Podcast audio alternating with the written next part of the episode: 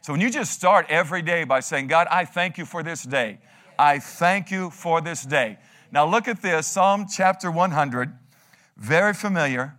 Moses can quote, if not all five verses, we can quote at least a couple verses here. We're very, very familiar with these scriptures. I want to start here, and I'm talking about uh, expressing yourself. Now, we have, a, we have a lot of different life type expressions out there in our society. People are expressing themselves in a wide variety of ways, and some of them aren't very good, aren't very wholesome, uh, definitely are not biblical. And then at the same time, we as Christians, uh, if we're going to express ourselves, personally, I, I believe this we as the people of God should be a very expressive people. Now, granted, some of us have a little more expression than others. Some are just geared toward being a little bit more demonstrative than others. It doesn't make anyone more spiritual if you're more expressive than those who aren't as expressive. But bottom line, if you've been born again, if you fully understand what occurred in your life, and that's one of my vocations in life, my objectives in life, I should say, is that is to, to not only to not only teach people, but to practice it in front of people that listen, this is what occurred when you got born again. This is what you have walked into and inherited simultaneously. This is what now is your new life. And so I've given my life, in the best years of my life, continue to do so as the Lord deems necessary, and that is to let people know that, listen, you have so much to be expressive about, meaning so much to be thankful for. And because, because Thanksgiving, we're going to get in this a little more detailed here in a couple minutes. The bottom line, Thanksgiving and being thankful, it's an expression.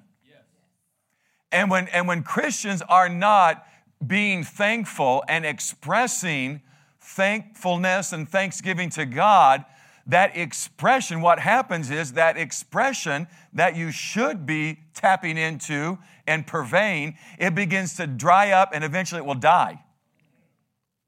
Notice this Psalm chapter 100, are we there? Make a joyful noise unto the Lord, all ye lands. Now, see, that's what that's what me and maybe just a couple others of you did earlier. It might not have been beautiful, but it was joyful. Bottom line is this it was beautiful in the eyes, in ears, and the sight of God. Amen. In the heart of God. So, you know, some of you, you, you just, you, I mean, you just gifted to make a very, very joyful, beautiful noise, you know, along with the joy. But anyway, make a joyful noise. Noise Look at this right here. We just barely started. There are two words that speak of expression joy expresses itself, sadness expresses itself, depression expresses itself, oppression expresses itself, defeatism, victimization, it expresses itself. All of those are mere expressions of something going on in the internal aspect of someone's life. So when we see all of these admonitions, do you, do you, realize this? It says, make a joyful noise. It doesn't say, um, uh, I, if you feel like it. If you're in the right frame of mind.